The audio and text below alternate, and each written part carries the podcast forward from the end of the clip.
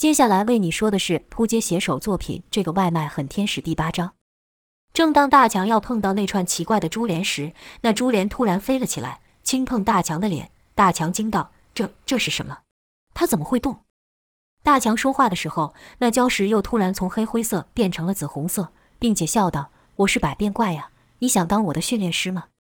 大强看傻了眼，说道：“原来这世界上真有百变怪。”福星游了过来，说道。他是章鱼了，叫做阿布。章鱼阿布说道：“怎么，我不像章鱼吗？还是你只吃过章鱼烧，没看过真的章鱼？”大强心想，在章鱼面前哪能提章鱼烧？阿布道：“我还在等你的宝贝球呢。啊，我知道了，你的球在我这呢。”说着就用触角把自己包起来，跟着又是一变色，就成了一颗巨大的宝贝球。大强赞道：“这简直像看魔术一样。”阿布说道。我这还不算什么，看看这些小可爱，那才叫做有趣。说着，阿布就朝地上喷出淡淡的墨汁，效果好像干冰一样，只不过是淡灰色的。跟着阿布喊道：“小家伙们，别再睡了，动一下，动一下，来客人了！”就听好几个声音说道：“有客人吗？在哪里？”这声音从四面八方传出。当大强转头寻找出声的动物，眼前就出现一个爱心。那爱心还对大强说道：“你在看我吗？”你可以再靠近一点。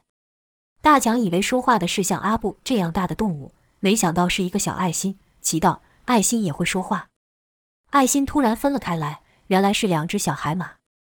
就听海马说道：“半颗心是不完整的，是孤单的，合在一起才叫做心，有心才有意义。”说到这的时候，大强身边就出现了好多小爱心。有个爱心说道：“有时候我们会迷路，像拼图一样。”听到错误的那一块，但我们不能放弃。你要相信，这世界上有一块适合你的拼图，正在等着你。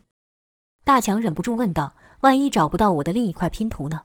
万一我总是和其他人格格不入，像是一个多余的拼图呢？万一……”大强还想再说下去，爱心们制止了他，说道：“如果你放弃了寻找，那就表示还有另一块拼图，那块属于你的拼图也陷入和你一样的处境，因为你不去找它。”所以他也是和别人格格不入，他也会认为他是多余的。大强心想，这感觉很不好受，我不能让他和我一样，便问道：“那我要怎么样才能找到他呢？找到属于我的那块拼图？”爱心们没有立刻回答，只是一个接着一个靠在一起，形成了一个巨大的爱心，将大强给包住，而后说道：“你会找到的。”阿布也道：“没一个人是格格不入的，没有，你不需要像我一样百变，你只需要做你自己。”这样，当你遇到真命拼图时，才不会变形。阿布觉得自己说得很感性，可乌龟慢慢却说道：“你在说什么呀？我看你还是少说话好了。”阿布努了努嘴，说道：“臭乌龟只会倚老卖老，仗着自己多活了几年。”慢慢插口道：“是几百年。”阿布哼了哼声，继续说道：“我不跟你比岁数，我跟你比魔术。”慢慢道：“要比魔术，我朋友比你厉害多了。”阿布不信，说道。比我厉害？不可能！慢慢对大强眨了眨眼，说道：“活得久，知道的事情就多。”而后又对阿布说：“你不信吗？”阿布道：“要说比别的还有可能，我不信。”说话的同时，阿布又变了好几种颜色。慢慢对大强道：“怎么样？这世上还有很多有趣的事情，有兴趣去看看吗？还是你要继续沉浸在你的小伤心里？”大强忍不住笑道：“我听过小确幸。”小伤心，我还是头一次听到。慢慢道，凡事都有第一次，活得久有一个坏处，你知道是什么吗？大强摇了摇头，问道：“是什么？”慢慢说道：“就是愈来愈少第一次，这也是我少数羡慕你们的地方，因为这世界大到你们花一辈子的时间都探索不完，只要你们不停下脚步，这世界对你们来说永远都这么新鲜。所以，你准备好尝鲜了吗？”大强立刻点头。慢慢道：“那还等什么呢？”跟着就背着大强朝更深的海里游去，阿布和福星在后面跟着。阿布还不忘记碎念道：“我看你要去找谁，我就不信还有谁比我厉害。”也不知道游了多久，眼前是愈来愈暗，光线已经照不到这里了。大强担心问道：“我们还没到吗？”慢慢道：“年轻人，别心急，当你走得深了，才会明白光明的可贵。”大强只觉得慢慢说的每一句话都好有哲理，眼看四周愈来愈黑。直到伸手不见五指，而且还有些冷，大强忍不住又问一遍。慢慢说道：“仔细看吧，他要来了，看好了，真正的魔术大师在这呢。就看黑暗中突然出现一道蓝光，像闪电划破乌云一样的耀眼。那蓝光是一道道的释放，颜色由深到浅。跟着大强就听到一阵像是由最顶级的环绕音响发出的声音，是那么的浑厚，且穿透力极高。大强甚至有种错觉，像被这声音给穿透了。那呜呜之声是时而高亢，时而低沉。那蓝光是沿着一个角发出，亮度足以照亮这片黑暗的海域。借由蓝光，大强也看清楚了发光物的身影。那是一个形体像是海豚，但比海豚大上许多的动物。头上有一根角，蓝光就是由那根角所发出来的。大强从没看过这样的生物，便问道：“这是什么？”慢慢得意地说道：“没见过吧？它是独角兽。”大强惊道：“独角兽？那不是童话中的动物吗？怎么会出现在海里呢？”慢慢笑道：“你不知道路上所有的动物都是从大海中演化而成的吗？如果路上有独角兽，海里难道不会有吗？就看独角兽愈聚愈多。”在互相感应下，发出的蓝光也愈来愈强烈。慢慢问阿布道：“这下你服了吧？”阿布看到如此奇妙的动物，也不敢自大，只是说：“你犯规，怎么可以找这种传说级的出来？”慢慢笑道：“带你认识一下魔术大师不好吗？”几人正说话间，一只独角兽将蓝光朝他们发了过来，速度并不快，像是给他们时间准备一样。慢慢说：“准备好亲身体验真正的魔法了吗？”大强问道：“什么意思？”正此时，蓝光迎面而来，穿过了大强，大强就觉得全身都被洗涤过一样，像是所有的不开心都随着这蓝光透体而出，并从心里感到喜悦，舒服无比。大强不自觉地笑道：“这是怎么一回事？这感觉好极了。”受到蓝光影响的不只是大强，慢慢、阿布和福星也是如此。就看慢慢四肢懒洋洋的身体，眼睛都闭上了；阿布则是一脸呆笑。不知道在想什么，福星则是很激动地摇着屁屁在大强的身边围绕，不断地说道：“主人，你看我，看我。”福星身上的鳞片又更金了。而后又一道蓝光朝他们发来，大强这次连话都说不出来了，和慢慢一样闭上眼享受这份感觉。大强觉得平静，非常的平静，这感觉似曾相似。当他躺在那片一望无际的翠绿草原时，也有类似的感受。这一刻是无声胜有声。直到独角兽的声音愈来愈远，不再对他们发出蓝光，他们才甘愿睁开眼，像是刚做了什么美梦一样。大强问道：“他们去哪了？”慢慢道：“这个嘛，我也不知道。”大强又问道：“我还能看更多吗？”慢慢道：“哟，积极起来了，不再想你那小伤心了。”大强不好意思地说：“你不提，我都忘记了。”慢慢道：“背你背得有点累了，我找个帮手来跟我换换。”说完，慢慢独自朝黑暗游去。没过多久，大强就感觉到有一个速度极快的东西朝他们游来。当那东西经过他们身边时，水流都被他给冲了开。大强不知是什么东西，有些害怕，问道：“这次又是什么？”慢慢说道：“你抱好它就是了，就当做是飙水吧，很好玩的。”大强就感觉到那东西游到了他面前，大强赶忙伸手去抱。阿布和福星都问道：“那我们怎么办？”慢慢道，跟得上你们就跟了，这种体力活我可做不来。福星道，我一定会紧跟着主人。慢慢道，你倒是忠心。大强脚下那东西突然说话了，说道：“好了没？再拖拖拉拉，我可等不及了，我就要爆了。”大强惊道：“爆？爆什么？你不会要爆炸了吧？”那东西道：“你们再拖下去，我就爆给你们看。”慢慢笑道：“真是急性子，去吧，去吧。”那东西叫了一声后就冲了出去，大强没想到他的速度会这么快，一个没抓稳就被甩了出去。好险这里是水，被甩出去也不会怎样。那东西咻的一下又回来到大强面前，说道：“抓紧点啊你！”大强这次可抱紧了，是整个人都贴在那东西身上。而后他又叫了一声，咻的一下穿水而去。福星跟阿布哪里追得上？只听福星喊道：“主人，你不会又不要我了吧？主人，等等我！”大强现在是根本无法说话，那迎面而来的快速水流冲得他脸都歪了。很快的，他们就游到了有光线的地方。这时，大强才看清楚他抱的东西是一只海豚。海豚一点也没想放慢速度的意思，甚至加速朝海面上冲。在要冲破海面的时候，海豚叫了声：“我要爆了！”跟着就跳出了水面，划出一道完美的弧形。大强坐在海豚上，就好像牛仔一样，只是他骑的不是马。而是海豚。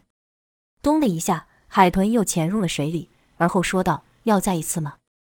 大强都来不及回答，海豚又要出了水面，就这样咚咚咚地跳了好几个圈后跟上前方的海豚群。大强骑的这只海豚很是好强，一直想要游到海豚的最前面，不断的加速。大强问道：“你这是要冲去哪里呀？”那海豚道：“我不喜欢落后的感觉，我要当第一。”一个扭身，那海豚又加快了速度，咻咻咻的左右穿过前方的海豚，很快的，他们就冲到了队伍的最前面。那海豚开心的跃出水面，叫道：“我变第一了！”可没等那海豚落水，水里突然涌出了什么东西，跟着是砰的一声巨响，一道喷泉居然喷了出来，把大强跟那海豚给带上了高空。从高往下看，就看海里有一个巨大的阴影，居然是一条蓝鲸。大强在半空哎呀乱叫，海豚也是挡不住那巨大的水力，在空中翻滚了起来，说道：“哎呀，被偷袭了！可恶，这下我又要落后了。”一个滑手，大强就被海豚给甩了出去。大强喊道：“救命啊！救命！”可海豚身在半空中，也是一点办法也没有。就听“咚”的一声响，大强落入了水中。可这次和之前都不一样，他感觉整个水都倾斜了，好像有人把这水给倒掉一样。大强整个人是上下颠倒，完全控制不住自己，像是冲马桶一样，离水面愈来愈远，是头昏脑胀，胸腹翻腾，跟着哇的一声。吐了出来，也就在这时候，大强醒了过来，发现他是在自己的床上，吐的是一堆水。没等大强搞清楚是什么情况的时候，第二口又涌了上来，吐了好一会后才终于止住。大强感觉舒服了许多，看着镜子，试着回想自己怎么回到家的，喃喃道：“我记得我好像是要去什么地方，是哪里呢？怎么就想不起来了？”看了看天色，再看看时间，该是时候上班了。大强只好将满肚子的疑惑装着出门。到公司后，他发现没什么人特别注意他，好像宝宝跟那妇人的事情没发生过一样。大强不禁有些开始怀疑自己的记忆了。到位子上了时，他看到福星也好好的待在鱼缸里。大强心想：不对呀，这鱼缸明明被那妇人给用破了，怎么现在又好了？这到底是怎么一回事？而福星还是和平常一样悠然自得。大强说道：“不管怎样，你没事就好。”福星不知道是感应到了还是如何，朝大强游来，张口要讨饲料吃。大强一边累着福星，一边说：“是你出现在我的梦里的，对吧？”当大强对着金鱼说话的时候，一旁有人说：“你好一点了吧？”大强转头看，是以爱、友军在他旁边，两人手上都拿着资料，似乎是刚开完会。大强道：“我没事啊，我能有什么事？”友军道：“没事，你请假这么多天。”大强奇道：“我请假了吗？”我怎么没印象？我请假几天了？以爱说道：“看来你真的病得不轻，都忘记是三叔帮你请假了。”大强更奇怪了，说道：“三叔帮我请的假？”友军道：“对呀，三叔这人还真不错。你桌上那鱼缸也是他用好的，连里面那只金鱼也是他救活的。”大强低着头，想要回想到底发生了什么事，但能想起的只有妇人来这边闹的那一段，便问友军道：“那妇人后来还有来吗？”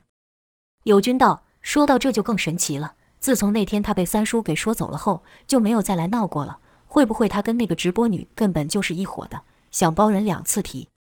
大强听到这，心想：总算有件事我没记错，只是那天之后的事情，我怎么一点印象也没有？便问道：“我生什么病了？”友军回道：“这我怎么知道？还是你只是装病，不想来上班而已。”以爱也说。我觉得你请这几天假也是好事，大家才没有把话题放在那件事上。你看，现在根本没人谈论那件事，你也好多了。听起来，以爱也认为大强是装病。大强想解释，但也不知该如何解释，毕竟连他也搞不清楚到底发生了什么事。几人正聊的时候，谢姐来了，问道：“大强，你还好吧？”谢姐自从那天念了大强后，就听说大强得了重病请假，让她心里很不安，心想。这是不怪我吧？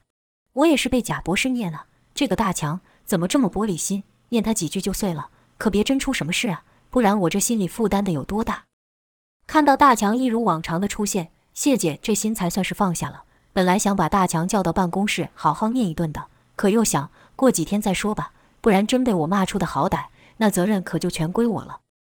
大强回道：“谢谢谢姐关心，我好多了。”谢姐道：“那就好好工作吧。”你的努力，我们还是看在眼里的。人都会犯错，重要的是怎么弥补错误。”大强回道：“我会努力的。”这时候，全公司的人也已经知道那妇人为什么来闹了。谢姐本来转身要走了，又转头嘱咐道：“好好工作赚钱才是王道，别再搞那些乱七八糟的事情了。”大强只能连连点头说是。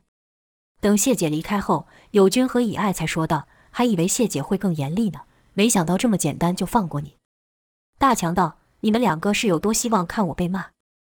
友军道：“哪有这种事？你请假，你的工作谢姐都分给我。”你不知道我有多忙，可看以爱的表情却不是这么一回事。原来友军口头上答应谢姐，但实际上根本就没有帮大强做一丁点的工作。说话的同时，友军就把工作还给了大强。以爱摇了摇头，他知道友军的个性是什么都吃，就是不吃亏。要他帮大强工作，简直是痴人说梦。可大强的工作有很大一部分跟以爱重叠，以爱只好自己处理。现在大强回来了，那就得加紧脚步。把落后的部分给赶回来，所以大强几乎没有休息的时间，是立刻进入工作状态。公司的人都走光了，大强还在工作。有个熟悉的声音说道：“我就知道你还在。”抬头一看，是三叔，便问道：“三叔，你怎么来了？”大强正想问三叔关于生病请假的事呢，三叔先说道：“你还好意思问我呢？是你拜托我带你去看表演的呀。”大强不解，问道：“什么表演？”三叔道：“你不记得了？”大强摇了摇头，说道：“他们说我生病了，还拜托你来帮我请假，有这事吗？”三叔道：“当然有啊，你现在好一点了吗？”大强道：“好是好了，但一直想不起来我生了什么病。对了，谢谢你的鱼缸。”三叔挥挥手，说道：“小事一件。”大强又问：“对了，你刚才说什么表演来着？”三叔道：“哎呀，看来你真是忘了。”今天的老铁酒吧有现场乐团表演了，你跟我约了，今天一起过去。大强抓了抓头，说道：“是吗？老铁酒吧这名字好熟啊。”三叔道：“当然熟了，这附近最好的一间店嘛，谁不知道？”大强道：“我怎么觉得我好像打算要去那里，但记不得我到底是去了还是没去。”三叔笑道：“去了不就知道了吗？走吧，走吧。”大强就这样跟着三叔来到老铁酒吧。才发现这酒吧就在他平常回家路线的旁边两条街而已，自己却从来没注意到。这酒吧确实像三叔说的一样，生意好得很，客人都多到坐到店外了。三叔熟门熟路的就进去了。大强就看不只是店员，连客人看到三叔也是说道：“今天加油啊！我今天带朋友来的，你可别给我漏气啊！”三叔笑道：“臭小子，说什么呢？三叔哪一次给你漏气了？”那客人就对他朋友说道：“这倒是真的。”我跟你说，来这间店就对了。跟着就对三叔喊道：“释放你的灵魂。”三叔也回道：“顺从你的渴望。”而后两人笑了起来。三叔继续带大强进到店里，到了吧台，居然还有空位，好像是刻意留的一样。大强问道：“怎么这几个位子没人坐？”三叔笑道：“这是特别留给我们的。”大强更奇怪了，问道：“莫非你是这间店的老板了？”三叔摆了摆手，说道。我哪是当老板的料，我只是个斜杠中年而已。大强不解，问道：“斜杠中年，这什么意思？”三叔道：“这是你们年轻人的网络用语呀，你不是常上网？”三叔突然想到大强第一次上网玩交友就被骗，就没好意思说下去，换了个话题，说道：“斜杠就是字面上的意思，用英文说的话就是 plus，用白话说呢就是兼职了。”大强道：“这么说来，你是在这打工了？”三叔点了点头，笑道：“我不是和你说今晚有乐团表演吗？我就是其中的一个乐手。”这下大强可惊讶了，说道：“看不出来你还会音乐呀？”三叔笑道：“略懂而已了。”正此时，柜台内有人说话，三叔也太谦虚了：“你何止是略懂，我这家店能火，都是靠他呢。”三叔对大强介绍道：“这位才是这间店的老板。”大强看那老板，有种似曾相似的感觉。好像在哪看过。那老板看大强也是如此。老板道：“我怎么觉得你挺面熟的？”三叔道：“对了，还莫介绍，这位叫张大强，这位是胡铁。”一听这名字，大强跟那叫胡铁的老板同时喊道：“是你呀！”这下换三叔奇怪了，问道：“怎么，你们认识啊？”胡铁道：“他是我大学同学呀，难怪感觉面熟。我以前的功课都靠他帮我的。”大强也乐道：“你行啊。”以前只知道你爱喝酒，没想到现在居然开酒吧了，生意还这么好。三叔，我和你说，我第一次喝酒也是他怂恿我的。胡铁道：“那也是我的第一次啊，怎么不记得？难得，太难得，来回味一下。”说完，两人都笑了起来。几人喝开后，话也跟着多了。胡铁问道：“你现在哪高就啊？”大强道：“哪有高就呢？就公司里一个打杂的，不像你，都当老板。”胡铁道：“我也是熬过来的，要没有三叔，我这店早就收了。”大强奇道：“这话怎么说？”胡铁道：“当初以为开个酒吧。”不过是放放音乐、卖卖酒就行了，做了才知道根本不是那回事。还记得第一次三叔来我店里，那时候这店里可冷清了，就小猫两三只。当时三叔就坐这位子，我闲着无聊，便和三叔聊了起来。三叔和我分享他去过的酒吧，给我提了现场乐团演奏的想法，说他也喜欢表演，如果我能提供给他一个舞台，他可以试试看。从那之后，我这酒吧的生意就渐渐好起来了。三叔可说是这间店的天使呢。说着，老铁就举酒敬三叔。三叔笑道：“那可不是我的功劳，我充其量也不过是片绿叶。这里百分之九十的人都是为了他来的。”大强就问道：“他是谁？”胡铁道：“他呀，他呀，哈哈哈哈。”说完自己笑了起来。大强便道：“你别光笑，说一下呀。”胡铁道：“这要我怎么说呢？”三叔道：“应该说用说的说不明白呀，看了就知道了。”胡铁道：“对对对。”用说的不好说，你一看就知道原因了。他那歌声，我要是唱片公司的，肯定把他给签下来。大强道：“听起来是歌手喽。”三叔道：“他比歌手要厉害多了。他要是当明星，那肯定红得不得了。”大强是愈听愈好奇，三叔与胡铁如此佩服的人到底是什么样子，便问道：“听你们说成这样，我都好奇了。他在这里吗？”胡铁看了看时间，说道：“应该快到了。”你知道人愈老，有一种东西就愈珍贵吗？大强想了想，回道：“回忆，青春的回忆。”胡铁道：“也不算错，看到你就像是看到我青春的回忆。我们人啊，可以选择好朋友，也可以选择坏朋友，但是就选择不了老朋友，因为老朋友只会越来越老。为老朋友干一杯。”大强跟三叔、胡铁聊得正开心的时候，门口发出叮叮声响，那是有人推门的声音。就听胡铁说道：“说人人道。”本店的灵魂人物来了。大强顺着胡铁的视线转头看去，这一看仿佛时间倒流。那对会说话的大眼睛，那利落的短发，那让人看一眼就无法移开视线的五官，这不就是那次首映会时坐在他旁边的女生吗？那女的挤过人群，来到了三叔旁边，说：“别这样看我，我没迟到哦。”此时那女的也注意到了大强，咦了一声，说道：“怎么是你？”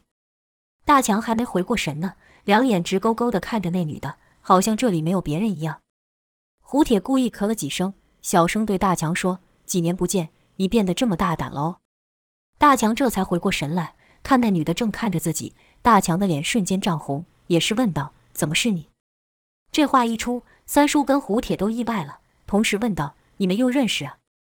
大强跟那女的同时回道：“不，我们不认识了。”三叔对那女的说道：“骗你三叔呢。”那女的道：“真不认识，就见过一面而已。”大强也道：“对对，就是这样，就只见过一面。”胡铁这时已调好了一杯酒给那女的，说道：“人呢，见第一次是巧合，见第二次就是缘分了。来，替缘分干一杯。”那女的大方接过酒，一口喝了下去。大强也跟着干杯。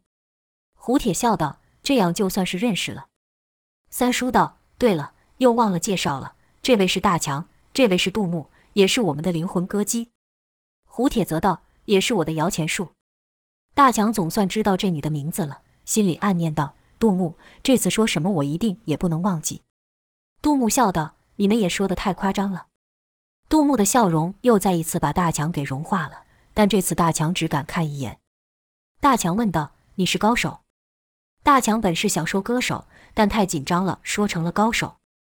胡铁笑道：“这都被你看出来。”他等等要表演的就是一十六路阴风掌法。胡铁这一闹，杜牧又笑了，说道：“铁哥，你别乱说，我哪会那些东西？我又不是少林寺的。”三叔道：“你说错了，少林寺的是和尚，你应该是峨眉派的。”大强则是觉得说错话很尴尬，就没跟着说下去。杜牧却道：“看不出来，你还挺幽默的嘛。”大强心想，这样也行。这时胡铁又给了大强一个眼色，要大强不要这么紧张。大强点了点头后，才说道：“你不是说我是真性情吗？”这是当初杜牧在电影院和大强说的话，没想到大强还记得。杜牧便道：“你还记得呀？”大强心想，那天的你说的每一句话，每一个动作我都记得，但这话大强可不敢讲。这时候钟声响起，客人鼓起掌来，胡铁便对杜牧跟三叔道：“今晚也看你们的喽。”三叔对杜牧道：“我还能不能在这边白吃白喝，就靠你了。”杜牧笑道：“这话是我要说的吧？”跟着就看杜牧、三叔和胡铁都上了舞台，下面的鼓掌和尖叫声立刻爆了开，说道：“就等看你们表演呢。”胡铁笑道：“这位大哥听得痛快，别忘了多点些酒啊。”那位男子道：“那有什么问题？”杜牧则是没有说话，低着头酝酿情绪。突然间，杜牧抬头，那神色像换了一个人一样。杜牧说道：“为大家带来今天的第一首歌。”三叔手一挥，吉他音作为开场。跟着是胡铁的电子琴配出旋律，最后是杜牧的歌声。这三人的组合简直是无懈可击。大强被震撼到了，他没想到平常那个总是乐呵呵的三叔，居然有这样的一面，一个字形容：酷。他也没想到的老同学胡铁有这样的一面，一个字：帅。他更没想到那可爱的杜牧会唱出这样的歌声。那在舞台上的风范和那在看爱情片感动到哭的女子，根本就不像是同一个人。此刻他的气场能镇住全世界，大强无法言语形容他对杜牧的感觉。全场的客人不知道什么时候都安静了下来，听着杜牧的歌声。大强不知道为什么突然流下了眼，不知道是被杜牧的歌声给感动了，还是如何。而后杜牧又唱了几首歌后，胡铁才说道：“中场休息时间，各位还满意吗？”底下一片叫好声。胡铁又道：“那请给我们的天使一点掌声吧。”说着手比向杜牧。底下爆出如雷的掌声，有人说道：“天使唱歌我没听过，但我可以肯定，你唱的比天使还好听。”这时的杜牧又变回那可爱的样子了，笑着对大家点头，之后便和三叔与胡铁走了回来。大强是站起来拍手迎接，说道：“你们真是太厉害了，跟看演唱会没有两样。”三叔笑道：“这个评价我接受。”胡铁也乐道：“看来我可以考虑收门票了。”杜牧盯着大强一会后说。你刚才是不是哭了？大强赶忙用手擦脸，说道：“我没有啊。”杜牧笑了一下，没再说什么。三叔跟胡铁交换了一个眼色，胡铁突然道：“那个三叔，你来帮我用一下这个好不好？”三叔道：“是吗？我看看。”说着走进柜台，让杜牧和大强两人面对面。在微暗的灯光下，杜牧看起来更显得迷人。大强一时间不知道该说什么，心脏是扑通扑通的狂跳。杜牧倒是没觉得如何，好奇地看着胡铁和三叔在里面做什么。